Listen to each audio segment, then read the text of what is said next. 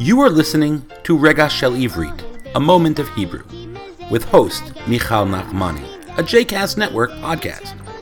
For more information about other JCast Network podcasts and blogs, please visit jcastnetwork.org. Shalom, my name is Michal Nachmani, and I have taught Hebrew in New York City for over 25 years.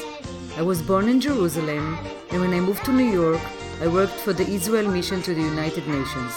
On the side, I began teaching modern and liturgical Hebrew, and over the years, I've taught people from age 9 to 99, including converts.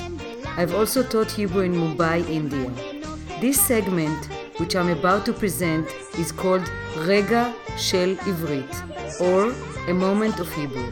In this show, I discuss the meaning and the origin of Hebrew words. Airport.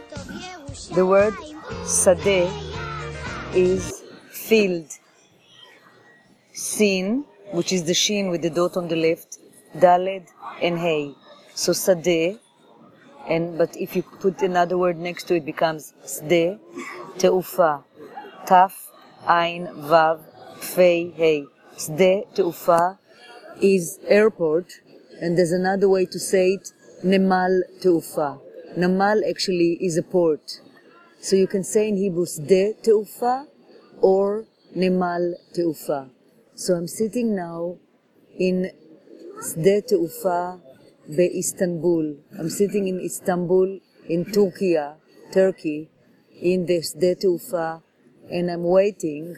אני מחכה לטיסה שלי. I am waiting for my flight. The word tisa means flight. Tet, Yud, Samach, Hey.